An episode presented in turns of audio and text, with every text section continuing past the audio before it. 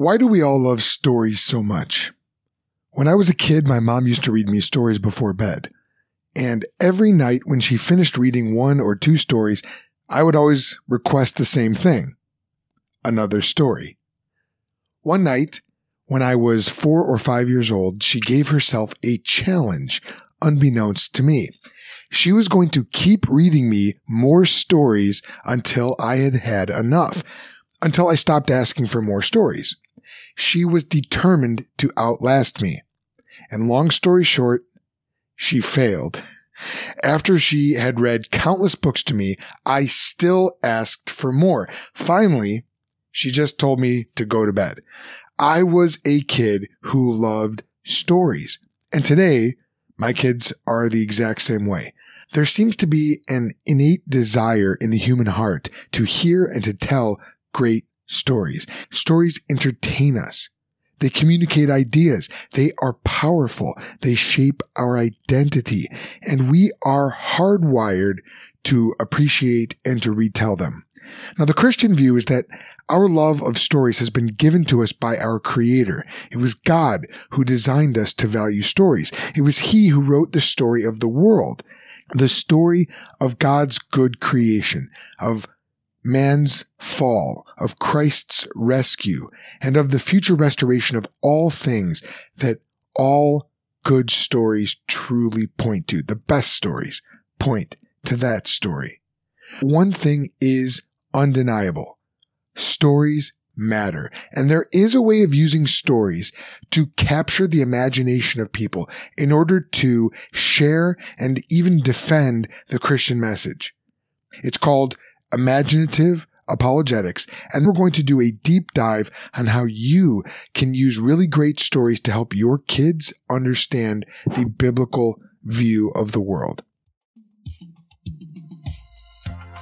This is Worldview Legacy, the show that helps Christian men become the worldview leaders their families and churches need. My name is Joel Settecase. I'm a Bible teacher and former pastor who used to defend the Christian worldview the completely wrong way until God changed my attitude and my approach.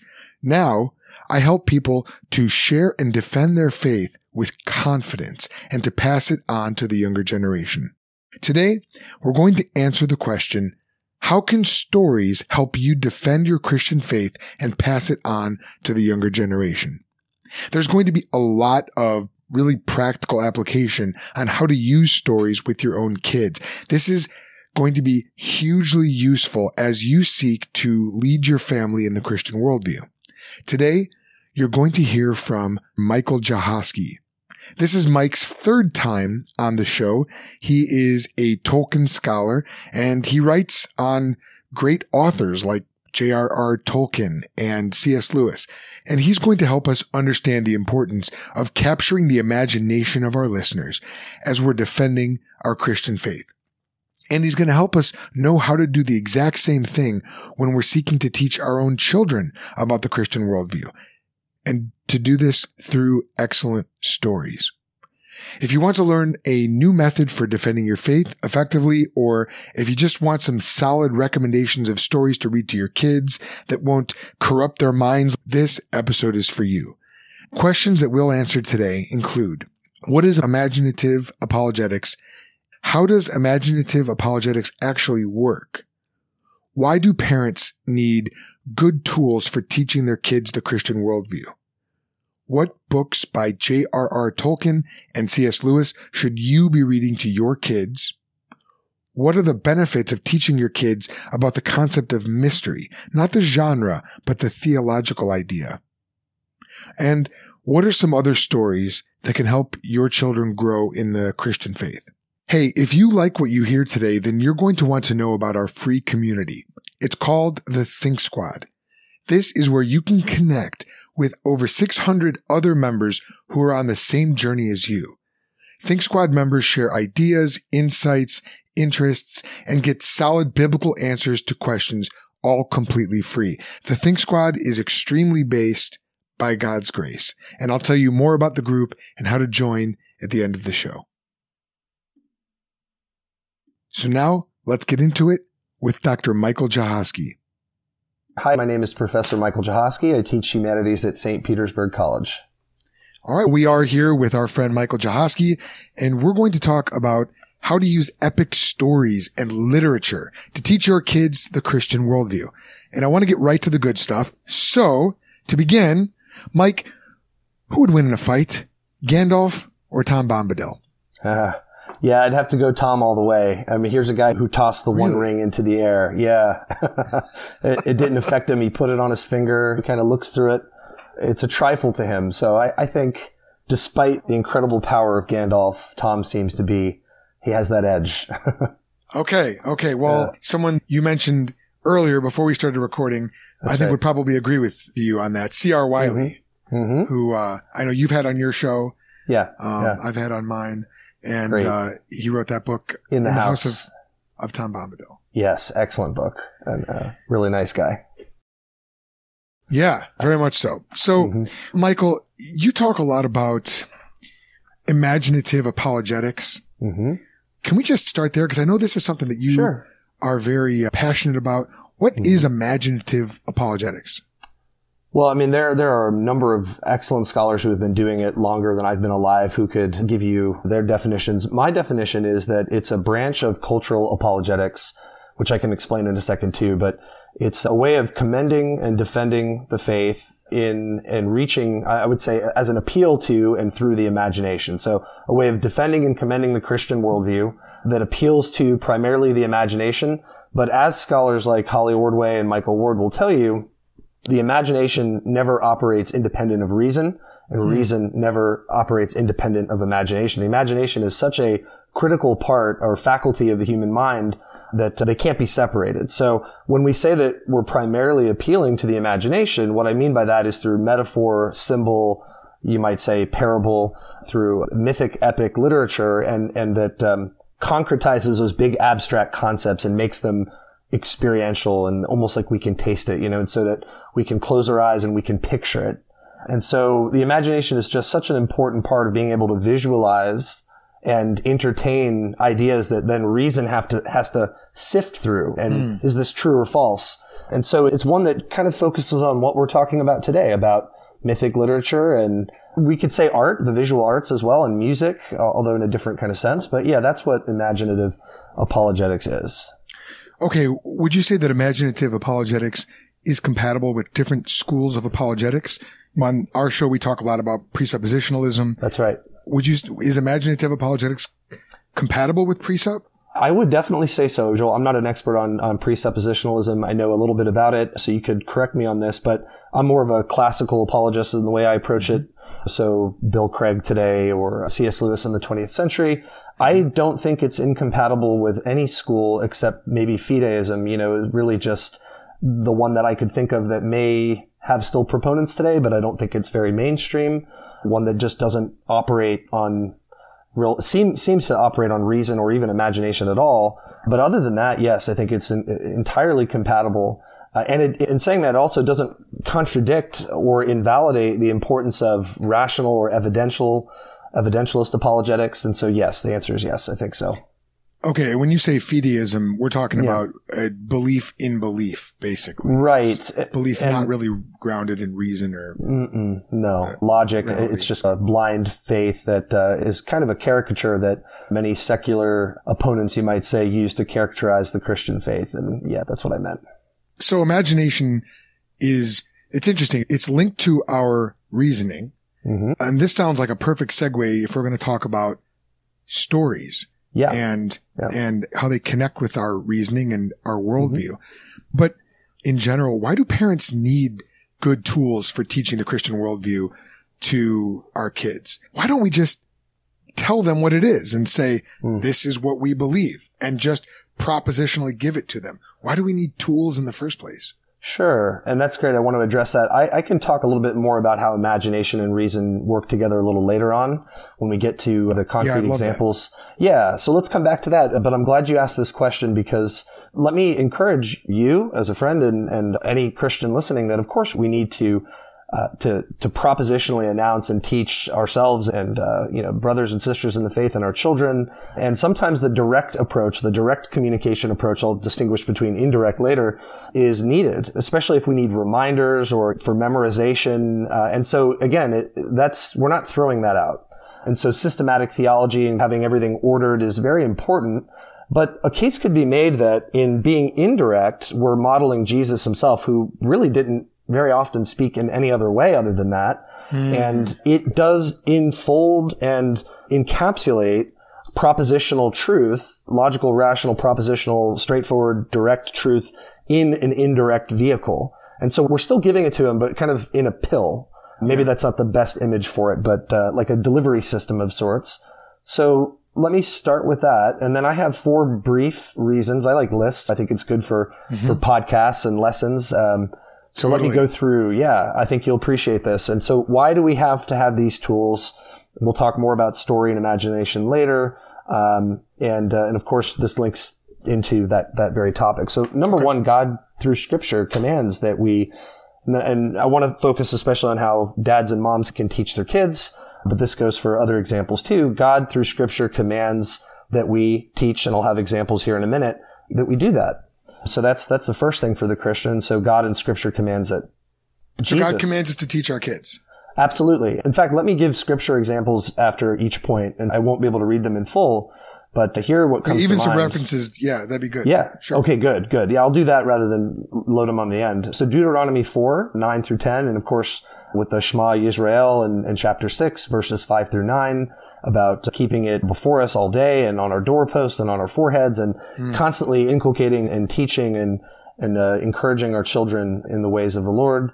Proverbs chapter four, which is a great, um, like ch- like chapter eight later, a great wisdom tract, and also father listen, fathers. Um, I'm sorry, uh, sons listen to your father's instructions. Sure, those are great scriptures for that. Jesus tells us to know the times. That's a second reason. And so we have to communicate to our kids, but we don't do that in a vacuum. We do it in a context. Ah. Two verses in particular come to mind for that. First Chronicles chapter 12, verse 32, where David is, uh, he compliments or kind of commends the men of Issachar that they knew what, they knew what the times were like. They knew yeah. what was needed for Israel. I um, love that. Actually, I have a, in my prayer app, I have uh, hmm. prayer point in there. May I be like the men of Issachar who yeah. knew the times, understood the times. Yeah, that's su- such a good short fragment uh, of a verse in there. You got to read it carefully, you'll miss it. Hmm. Um, and it's so important. But then we see it again, uh, and I'm glad to hear it, Joel, that in Luke chapter 12, verses 54 through 56, uh, where Jesus rails against the, the, the people of his time about you can tell when it's going to rain, you can tell if it's hot, but you can't interpret me, you can't interpret the times. You don't know the times. Uh, which would then imply we need to know the times. So you're right, right. so uh, that's point number two. Uh, point number three, and this goes directly to kids and parents, but Jesus' ministry uh, very explicitly did not exclude children. We have here Matthew chapter 18, verse three. Be- we have to become like paideia in Greek, like young, like young seven or uh, younger children. I think is what the Greek means. And then Matthew 19, verses 13 through 15. Yeah, that's right. And uh, there, the disciples are trying to prevent the children from coming to Jesus, and he says, "Don't, uh, for for theirs is the kingdom of God, the kingdom of heaven."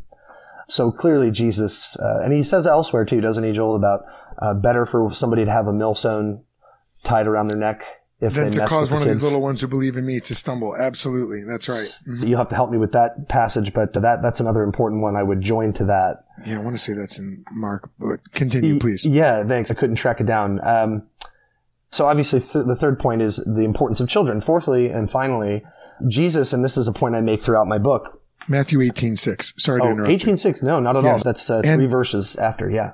Okay. And then Mark 9, 42 as well. Mark 9, 42. Okay, great. Thank you. Lastly, I would say that Jesus himself, in being who he is, models what, not only what we need to say, but how we need to say it. So Holly Ordway, I, I love it when she put this in her book that the incarnation is a, as much a model for what we say in substance or content in our apologetics and our teaching, but also in how we say it. And that is supremely important. The incarnation itself is an example of indirect communication. What could be more paradoxical than the union of God and man? Right. It is God's way of hiding and seeking. God loves hide and seek. And so Mm. Jesus himself, not only the, the person of Jesus Christ models it in and of himself, but the incarnation himself came speaking in parables as if to say, do as I do. This is the way to teach. This may be the best way to teach. Jesus says in Mark and elsewhere in the synoptics, uh, I don't think in John's gospel because there aren't any parables to my knowledge.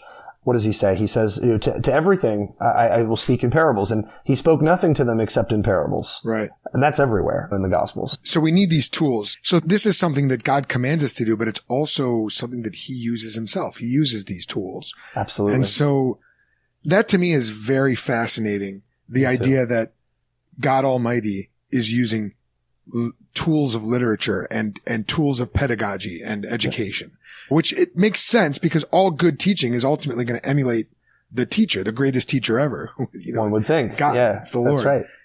so right. we're talking about tools to train your kids in the Christian worldview. Maybe we ought to just define our terms a little further. What Sure. does it mean to teach the Christian worldview? How will we know when we've taught the Christian worldview? Hmm. There's a lot of different criteria for this, but I've been blessed by the work of many in structuring it in a narrative form. What is Christianity? I mean, you could go to Lewis or Tolkien, who, who Lewis and Tolkien actually, who gave him the idea, who gave Lewis the idea, is is the myth became fact. It's the really, really true story, but it, it is first and foremost, it's a narrative. So Christianity, Scripture itself, is a story. It has a beginning, it has a middle, and an end. It has creation.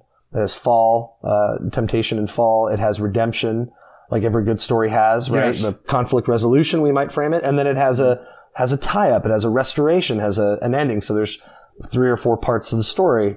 We know, I think, also by looking at Scripture, and I think Scripture gives us that that data. I would say that um, we know we're teaching the Christian worldview if what we teach also does not contradict what Scripture says, and so there we have to look at inerrancy. And inerrancy, if I understand it correctly, is that in everything that Scripture teaches, it does not contradict itself. It does not teach anything false. Yeah. And so obviously this would be a, an important criteria for knowing that we're teaching the right stuff. To look at um, how Jesus himself modeled uh, what it means to be a Christian in, in in his own life and ministry, and in the way he interpreted Scripture. Which we, in our previous conversation, remember we talked about the Emmaus Road in Luke 24, Yeah. remember? And uh, looking back, and oh, foolish men of this generation. I mean, do you not know this all had to happen in order for the Messiah to, to get to this point? Something along those lines. And then he took them through Moses and the prophets. And so I think these are some guiding or some guideposts or guardrails that tell us we're on the right track.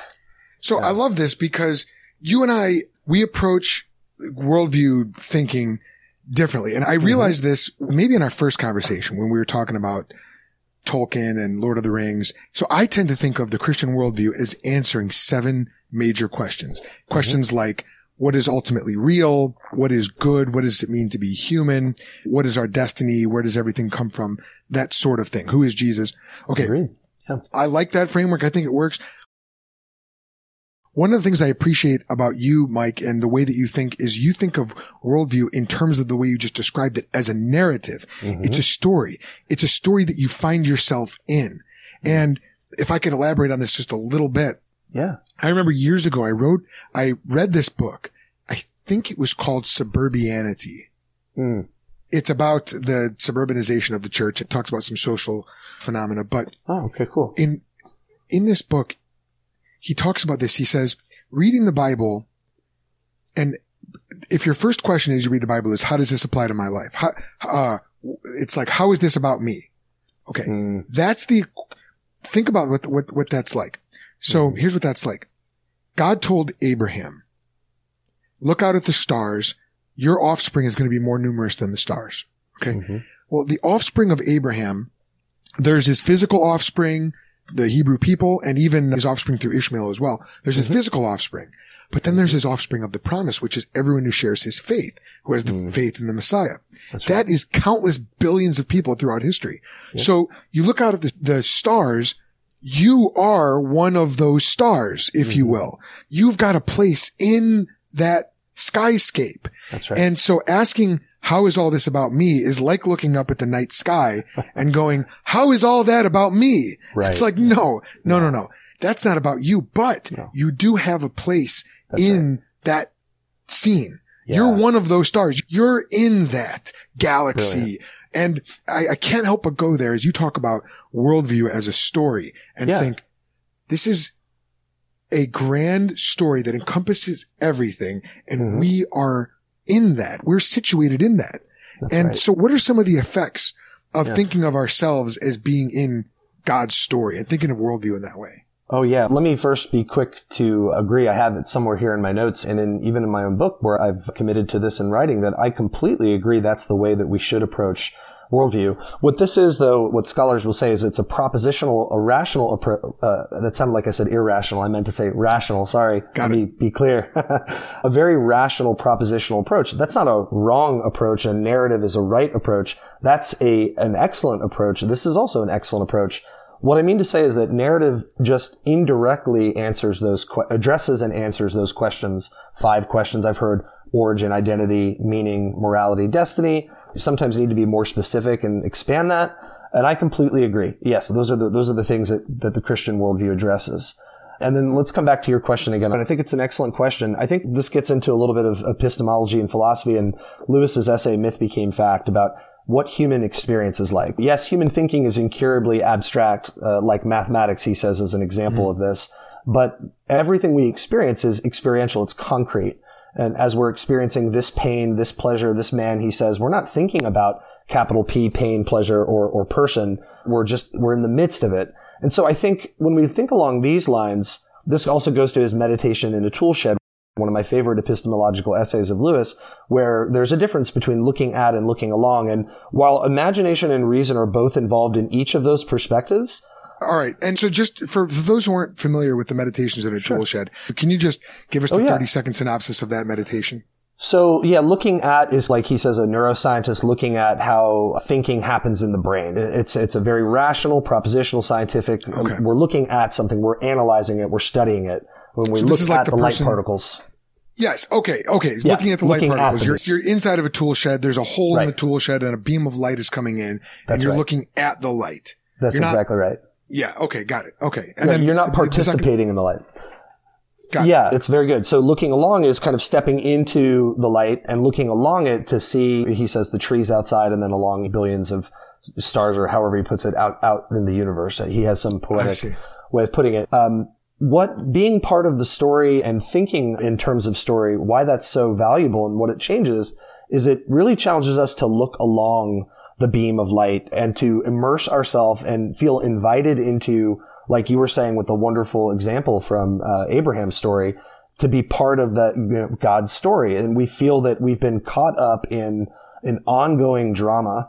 And that's how everyday life is. When we sit back and reflect, and this is what Lewis meant in that fir- first essay, Myth Became Fact. When we reflect on our experience, we're pulling back and looking at it. But when we're in it, right? Okay. Yes. Yes. Yeah. Uh, so now we're, we're stepping into. So how does this address your question? Well, when we step into and respond to the parables, when we respond to scripture as story, we are imaginatively and actually participating in the drama. And we start to, I joked in one interview I recently did about, you know, going to Target now takes on epic proportions, right? I'm going forth on a quest to slay the dragon or to, uh, to acquire the treasure, which is nighttime diapers or something. That sounds exciting. Yeah, no, well, it is. Totally. And I'm not, not knocking it, but sometimes it may just kind of change the way we look at life. And we really start to pull back and think wow life really is a story.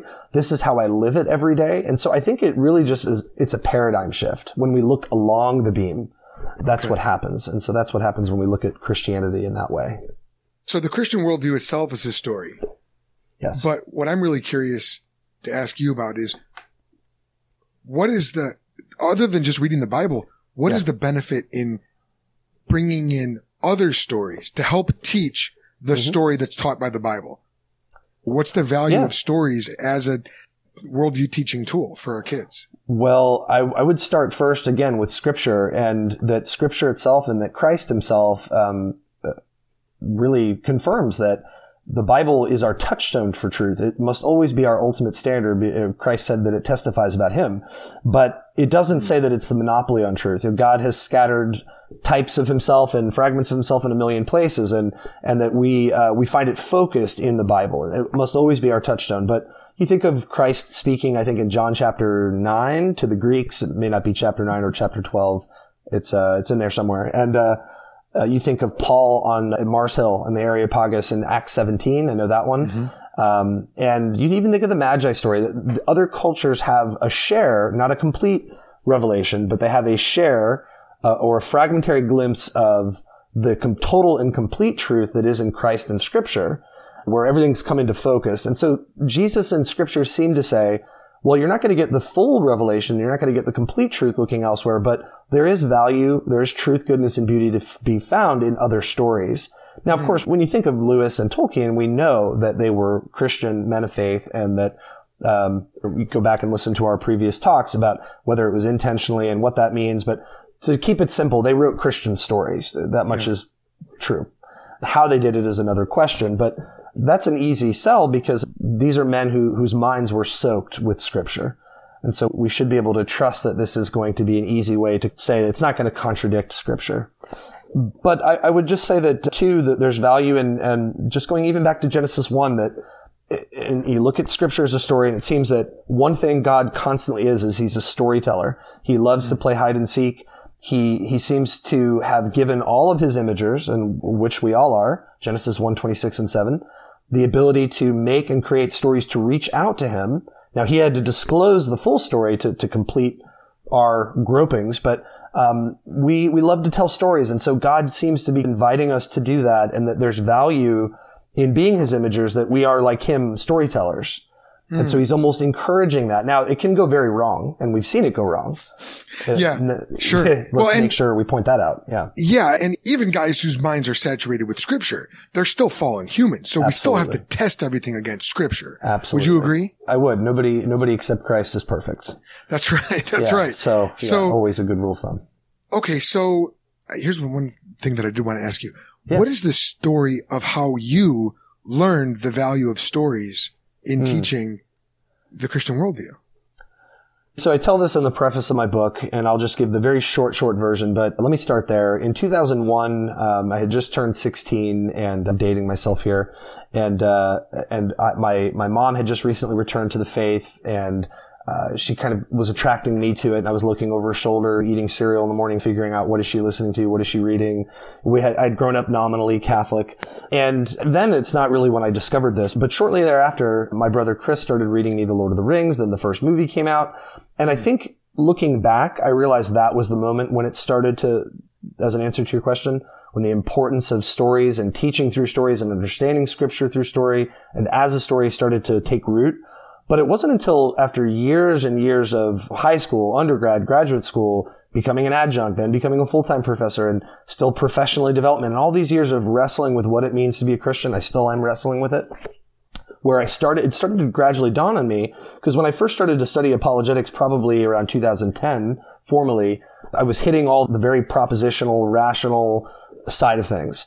Mm-hmm. And I think I burned out on that. And I've read about a couple of other authors like Brian Godawa is one who writes a lot of the Divine Council worldview, all that Mike Heiser stuff, but he's known for other things too. In his personal story, if I remember, he, he had a similar experience and that resonated with me. And I don't know exactly when it was, but sometime between 2010 and just a few years ago, maybe like 2017 or somewhere around there. I, I don't know for sure, Joel, but it just started to dawn on me that there was something I was missing. I wasn't nourishing my imagination, and therefore I was also neglecting my heart and my emotions, and I wasn't balanced, and I felt out of whack, and I felt I, I knew my stuff, I knew the doctrines, I knew this, I could have a good argument with people, but something just felt like I had blown a fuse inside. Hmm. And so that's what was the catalyst to start digging into cultural and imaginative apologetics, for example. That's man, that's really interesting. How, cool of Thanks. God to use your burnout yeah. to bring you to this point where now this is such a huge part of what you teach and do. Yep. And yep. something Amen. occurred to me mm-hmm. that I wanted to ask you about. And that, okay, so that is, it seems to me like the non-Christian world also understands the importance of story and teaching, not mm-hmm. just telling a good story, but in teaching ideas. Oh, can yeah. you? I don't know I'm putting you on the spot here, Mike, but Yeah. can you think of any examples from culture where they're Mhm. using stories in order to communicate ideas that aren't biblical, that aren't true? Oof. Oh yeah. Uh, sure. I have specific lot of them. examples. Yeah. Well, we, we both know as parents too, there's a lot of them. First, let me say, of course, going back to being God's imagers, part of what that means, aside from it being a status that, you know, is a ground for human rights and among a number of other very important things, Mm-hmm. I believe that scripture, the rest of scripture reveals that God is a storyteller and that if he's a storyteller, we're storytellers. And so obviously Mm-hmm. the natural logical, you know, inference here would be that it follows that everyone is going to be prone to telling stories. that Alister E. McGrath in his book, Narrative Apologetics, talks about this. And he cites a lot of sociological research and anthropological research. The book is called Narrative Apologetics, and he's got a big footnote on it very early in his book. Like, look at all these authors who have done research about addressing your question. Where can we see uh, other people outside of the church uh, being drawn to stories as a method for teaching? Okay, so there's that. But then there's specific examples of, can I think of one? I mean, sure, with what's going on with Disney recently. I mean, my wife and I. Totally. Oh yeah, we could go down a rabbit hole, but let me give you one Yeah. specific example with the I don't even know the real title of the movie, the Red Panda one. Um, Oh yeah. what, what's it called? Seeing g- turning red. Turning That's red. it. Seeing or turning red. well, Yeah, that's it. So you've got the big, the hands on the cheeks. It's a cute thing, and I, like with with a, a lot of things in culture, there is a mixed bag, and you know the mama bear apologists out there uh, who do their ministry talk about chewing and spitting, and Right. Uh, and yes, there's value in that, but that doesn't Taking mean that we good, should get rid of the bad. Mm. Exactly. We shouldn't, though, if we know that a, a movie, for example, is smuggling in propaganda, especially mm-hmm. anti Christian propaganda, not biblical messages, you shouldn't say, oh, well, let's have the kids watch it. You know, as an experiment of chewing and spitting, I wouldn't. And even worse examples, I wouldn't expose them to certain things that have those uh, agendas explicitly because th- they can learn it through better sources. So, I'm not a proponent. They don't need to watch all the seasons of Game of Thrones in order to No. learn how to discern. Yeah. Oh goodness, no, no, absolutely not. That's exactly what I mean. Yeah. But uh, we still need to teach them to be discerning, of course. But That's good. yeah, I, I would say that that's a specific example, and there are subtle images about being a young girl and letting feelings dictate truth. And Right. as we watched it, and then Annabelle, our youngest, uh, our five-year-old daughter, started to. We joked, we kind of acting like it. We, we didn't know, we didn't do enough research before we watched it, and uh, we found out the the hard way. It kind of affected. Another example too is she got into, and we didn't realize this. Again, we we learned we should have known better. The Descendants movie, which is another Disney thing. Oh, okay. You know about that one? I vaguely. Yeah, Not, not too um, much, but yeah, tell me. So the so the premise is that these are kids of the Disney villains like Cruella de Vil Right. and all those. Okay, so there's some young men and women who are the kids that uh, they're really bad, and the music is catchy and great, but that's just a perfect example of how vehicle can smuggle in for good or for bad, for better or for worse, the right or the wrong kinds of message, and it's very powerful.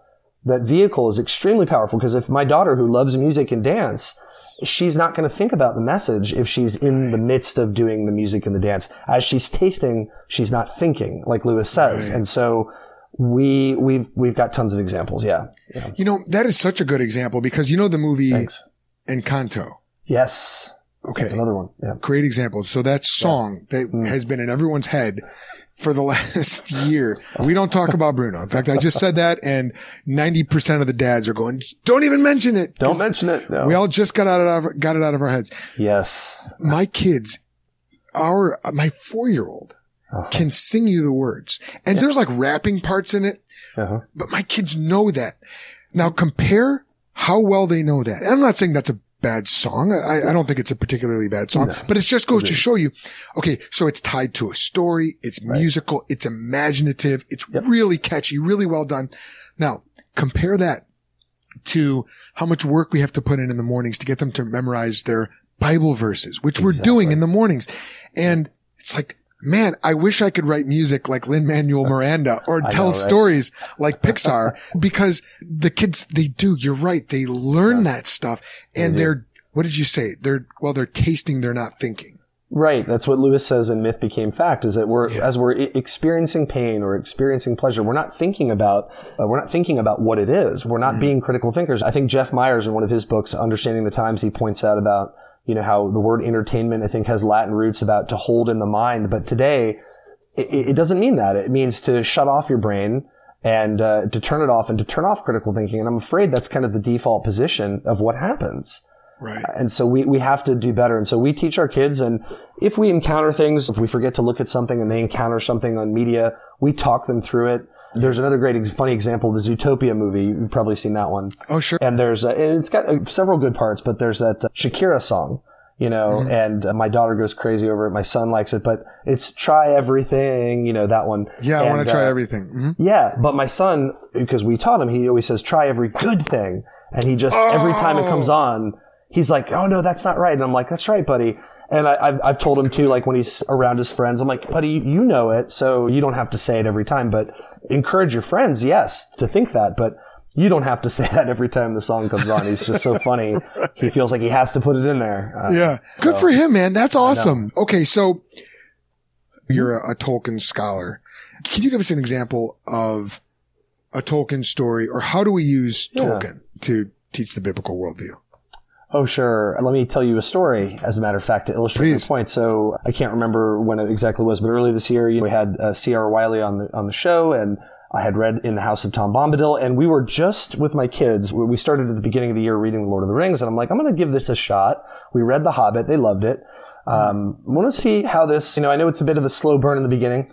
And we were just right before, uh, just after I finished the interview, we were just about to get to chapter seven of book one in the Fellowship of the Ring, which is in the House of Tom Bombadil. So I'm like, oh, this is going to be great. And I've got sublimated all of this stuff I learned from Wiley's book. And I was so eager to share it with the kids, but I, I, I didn't want to narrate. I didn't want to get in there and insert my propositional, oh, there's the tree and the tomb and don't you see it? And I wanted to just go crazy, but I didn't. And I just read the story. I did the voices. I, I read it to them, and I got to tell you, Joel, they were so enchanted as they were mm-hmm. listening. And my daughter, just yesterday, I asked her, I said, What was your favorite part of Lord of the Rings so far? We're in the Council of Elrond now.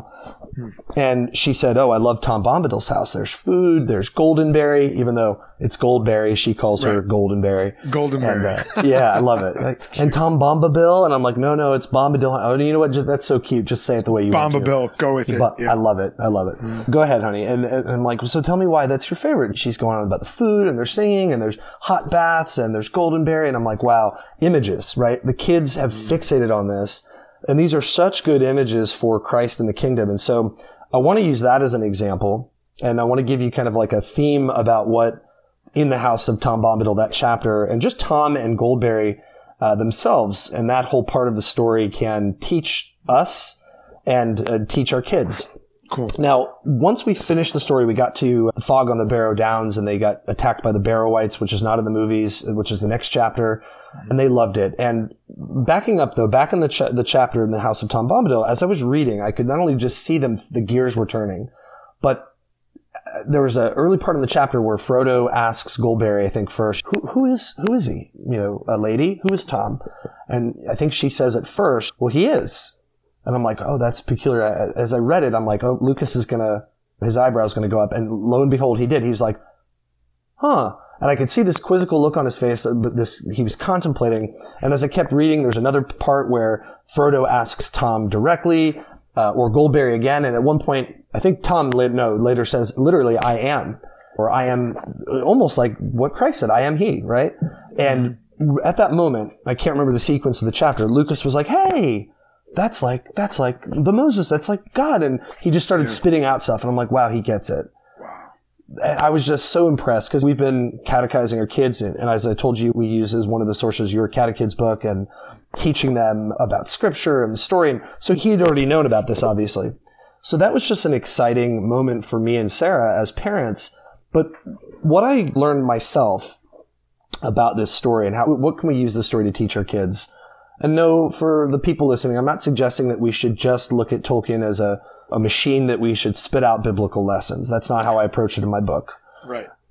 But there is something that can be learned, and there are many things that can be learned. What can be learned? I think here is a great way to introduce your kids to mystery.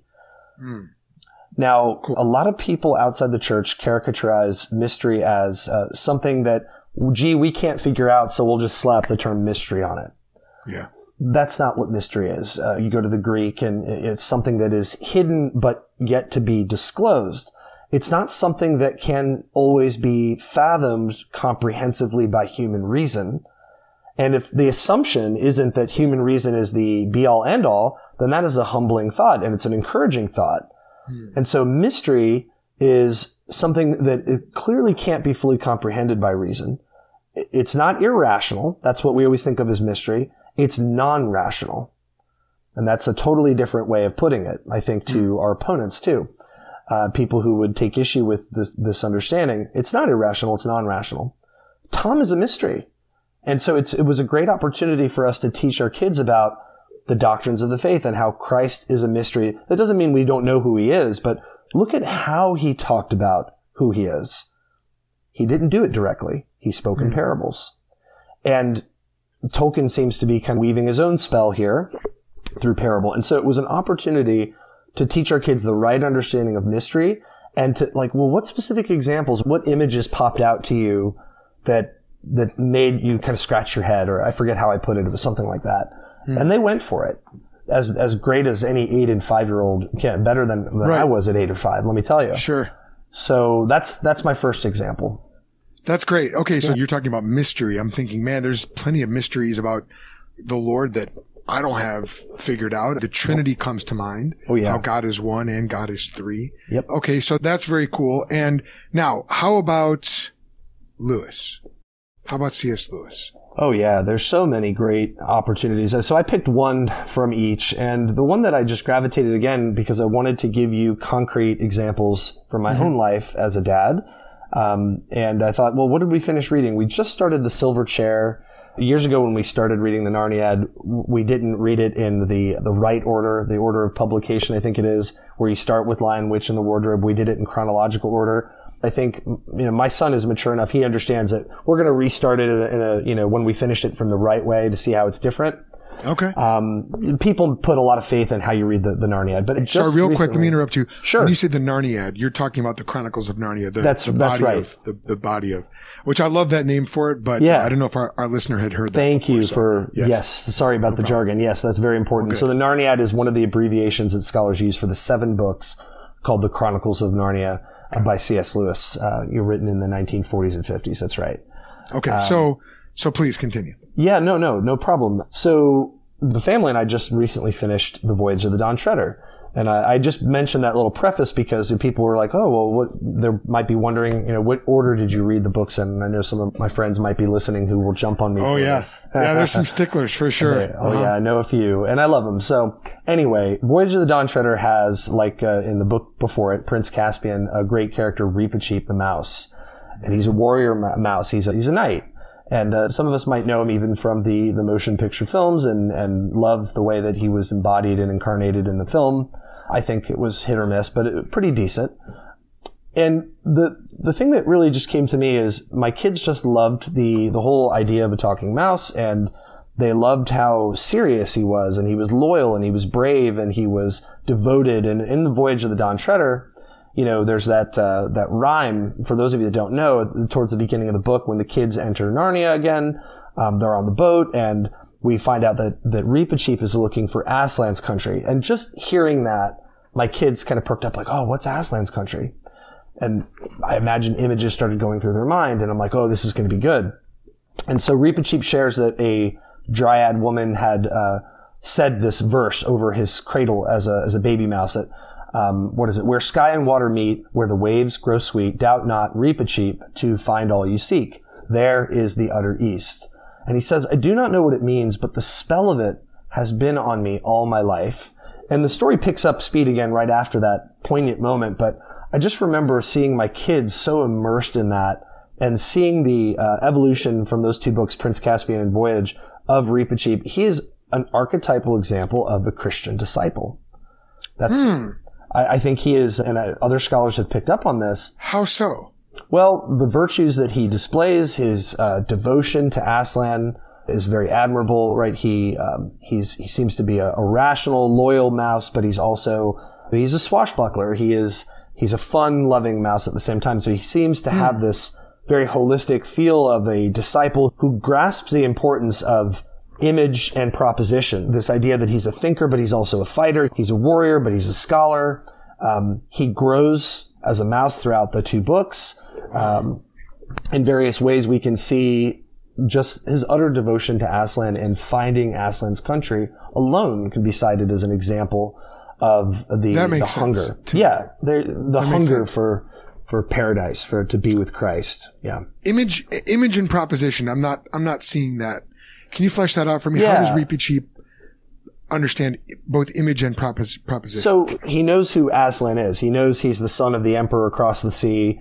Propositionally, he knows the doctrine, right? He knows the facts, but he also embraces the uh, the imminent arrival at Aslan's country, which he's picturing. He's got a, a vivid imagination. He obviously repeating this verse. We get little um, foretastes of what Aslan's country is going to be like, and lo and behold, at the end of the book, the water is sweet, uh, quite literally and uh, there's this giant wave, and there are these towering mountains, and and so maybe it's a bit of a stretch, but I see in him and his character arc the life of a full-orbed Christian disciple who understands the importance of uh, imagination and reason. Is what I more so meant by that. that, that actually makes a lot of sense. Thanks for explaining that. That, man, that's fascinating. Okay. Thanks. Cool. So Tom Bombadil Yeah. introduces kids to mystery.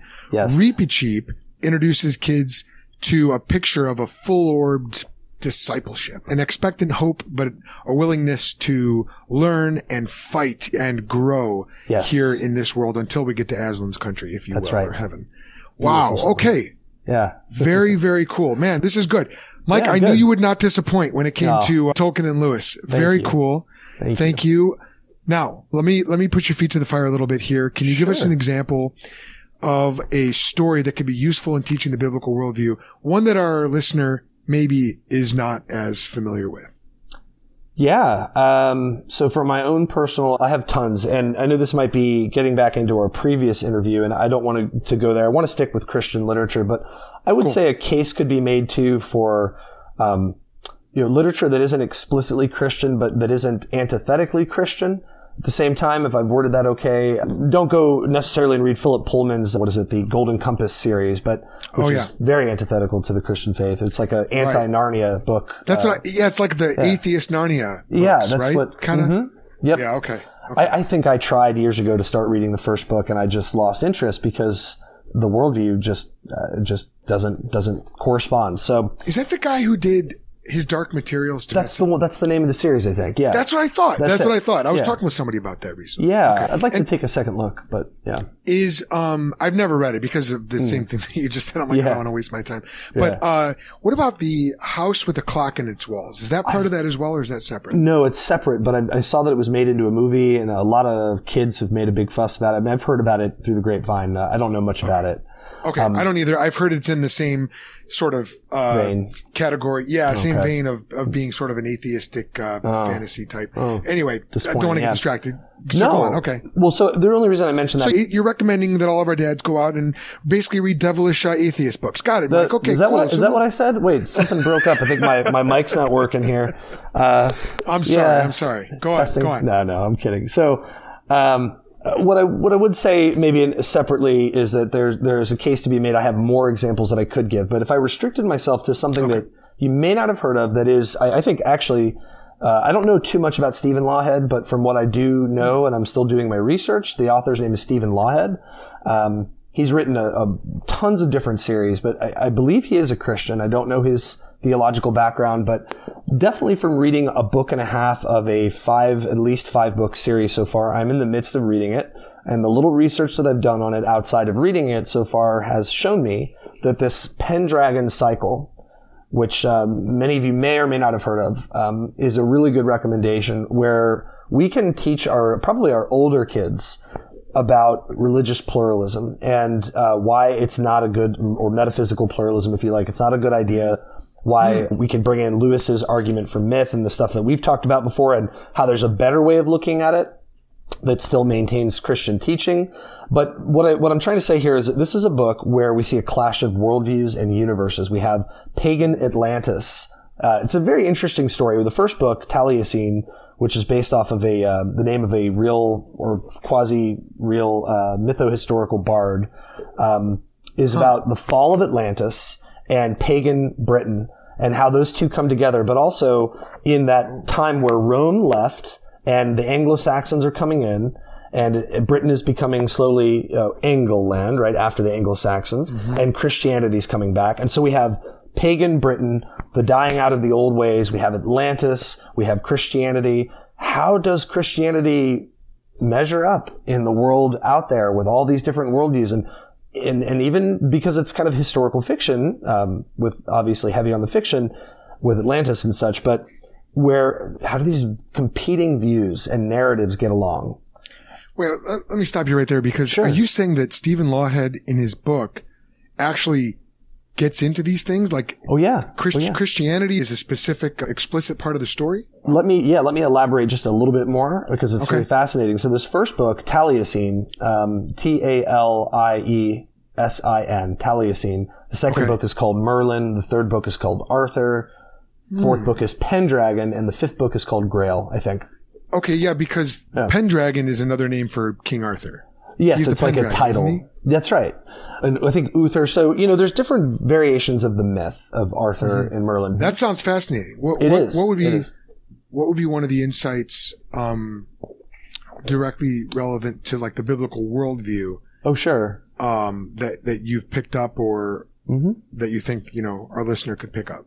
really big uh, overt references to creation, fall, redemption, restoration. I mean, the, just the whole first part of the book, oh yeah, is about the fall of Atlantis. And so here's another detail. Again, I don't want to spoil too much, but Charis, the daughter of Atlantis, you see the fall of Atlantis. You see kind of the creation, fall, redemption, restoration of just that that island continent, and then the refugees coming to Britain, and the idea of themes of rebirth, uh, and resurrection even and marriage and so there's lots of biblical themes going on i mean anybody who's got a discerning eye from scripture and ear will be able to pick up on this and just the way that uh, and then about religious pluralism and, and what even scripture says about the disinherited nations and the relationship between israel and all the other fallen nations and, and how god intermediates between them you can see that in the very story of atlantis and britain and Christianity and paganism. And I think it offers for older kids in particular, including us big kids, really great, ripe examples from fiction about how to engage this question. Is Christianity the only completely true religion and what makes it so? And how can we argue that? And what does that mean for the other ones? Are they all devilish and evil and wasteful? I mean, what does it mean? You know, Uh, yeah, it sounds like it really does connect up to some big ideas. it does. So, what is one next step that a dad can take to begin integrating stories, even some of the stories that you've Yeah. mentioned here today, into the discipleship and worldview training of his kids? Well, I would first recommend that you just do it. Um, just like Proverbs tells us, get wisdom, get insight. Just, just get it, man. Just start reading to your kids if you're not reading them good Christian literature or literature that isn't hatefully, destructively anti-Christian. I would be very cautious and discerning. Make sure you measure it up to Scripture and, and to what Christ is and, and who He is. Um, that would be my first piece of advice. It's just there's just so many dads that I hear uh, and that I observe just don't seem to read to their kids. And I know some that do, and uh, I'm, I'm blessed to know a couple nearby that uh, really always sharing articles about this. So it seems to be the general piece of advice first is just make sure you're reading to your kids, and the more you do it, the more you're going to want to do it. Uh, it's kind of like prayer, you know, is that sometimes it feels like a duty. Um, and, you know, David in the Psalms, it's a duty to delight. Sometimes we have to go through that, what feels like drudgery to realize that this is good for us. And I get it. If you're exhausted, you're a dad, you're working hard for your family, uh, moms too, but specifically for fathers, that it's really important. And I think mom enjoys listening to because my wife loves it. So that's really important. But then more specifically, I would say dads, um, train yourself up. And I would recommend one terrific book that's very readable. It's not too, um, it's really not going to be over anybody's head. It's not very technical. It's a beautiful read and it gives you tons of specific uh, tips, like especially for your older kids who start to maybe, hopefully, uh, pray that this never happens, but if they start to get cynical or over, overly skeptical and they maybe even walk away from church and the faith, um, this is a great book for this, and it can also train you. It's called the. Uh, I'm sorry, let me back up. Hide and seek: the sacred art of indirect communication. And indirect communication is is myth. It's it's narrative. It's uh, metaphorical. It's poetry. And it's such a great book. Again, it's called Hide and Seek The Sacred Art of Indirect Communication by Benson Fraser. And that's just such an important book to read for you. That's, that's my second sort of uh, piece of advice. Get educated about why this is good for you and your kids. And, and also, well, how do I do it? I'm not a good storyteller. And I'll admit, I'm not the best, you know, off the cuff all the time, but I've learned to try to be, and I'm still trying to be because it's hard. It's, it's not easy to weave a good yarn. My father-in-law is great at this. Um, he's just such a gifted natural storyteller, and uh, Really? it's like, all right, Mike, you go, and it's like, oh yeah, nope, you know, uh, yeah, I gotta, I gotta keep keep honing those skills. So even I need that help. Um, That, yeah, that's a good start. All right. Um, Well, that's good. A couple of really practical things there. And Yeah. uh, speaking of practical things that people can do, I'd like to give a plug to our listener for your website, which is mythicmission.com. You can go to mythicmission.com and that'll connect you up with all of Michael's um, resources. He's got his book on there, The Good News of the Return of the King. There's book reviews on there. You can directly connect with his podcast. But uh, rather than overwhelm everybody, I think, yeah, just go to the website and and engage. There's tons of really good stuff on there. And there's even a way they can support you through Patreon too. That way, correct? if you want to support our ministry, um, even right now, we're running a, uh, a free class on imaginative apologetics for folks. That there's Yeah. information about that. But uh, yeah, we'll do stuff like this from time to time, and um, that's how we're doing our ministry through the podcast, through classes, through you know meet and greets on Facebook. Um, if you if you subscribe to Patreon, you'll get an invitation uh, automatically to that group, and so yada yada. The website has it all. Yeah. Fantastic. All right. Well, you heard it. Go check out mythicmission.com. Connect up with Michael Jahosky's work and um, enjoy, and you'll get a lot from it. All right, sir. Well, thank you again. Always So, appreciate likewise. appreciate your work. Appreciate you coming on, man. Thank you again. It was a pleasure to be on. Thank you. So now you know. Imaginative apologetics is a method of defending the Christian faith by appealing to the imagination through myth and parable. In other words, stories, as a way of making important ideas concrete and giving the person an experience of the idea, letting them taste it. Why is it important? Because, as Michael pointed out, the imagination never operates independently of our reasoning and vice versa. Why do we need to use good tools in discipling our kids? Because God commands it, because the times call for it, and because Jesus modeled it for us. We can use books like The Hobbit and the Chronicles of Narnia books to capture our children's imagination and to help them develop good mental pictures of Christ and his kingdom. Teaching your children the benefit of mystery can help them comprehend the incomprehensible, and these stories can help you do that. Michael explained how Tom Bombadil, that mysterious character from The Lord of the Rings, can really help with this. As we uh, talked, we also talked about some other great books like Stephen Lawhead's Pendragon Cycle stories. Dr. Michael Jahosky has a ton to say about stories and epic narratives and why they matter, how to understand them. If you want more excellent stuff from Michael, please go to mythicmission.com. Okay, now let me tell you about our community. If you have the desire to build a worldview legacy for your family, then join the Think Squad group now. This is the time to become the worldview leader that your family and church need. Get connected to others who are on the same journey as you and get access to the resources that we share and stuff to help you pass on your faith. Join the Think Squad group. All you have to do is open up Facebook and search for Think Squad. T-H-I-N-K-S-Q-U-A-D. Answer the short membership questions and that's all it takes. Thanks for listening to Worldview Legacy. This episode was produced by yours truly, Joel Settecase, that's me, and is a production of the Think Institute. We equip believers to explain, share, and defend the Christian message.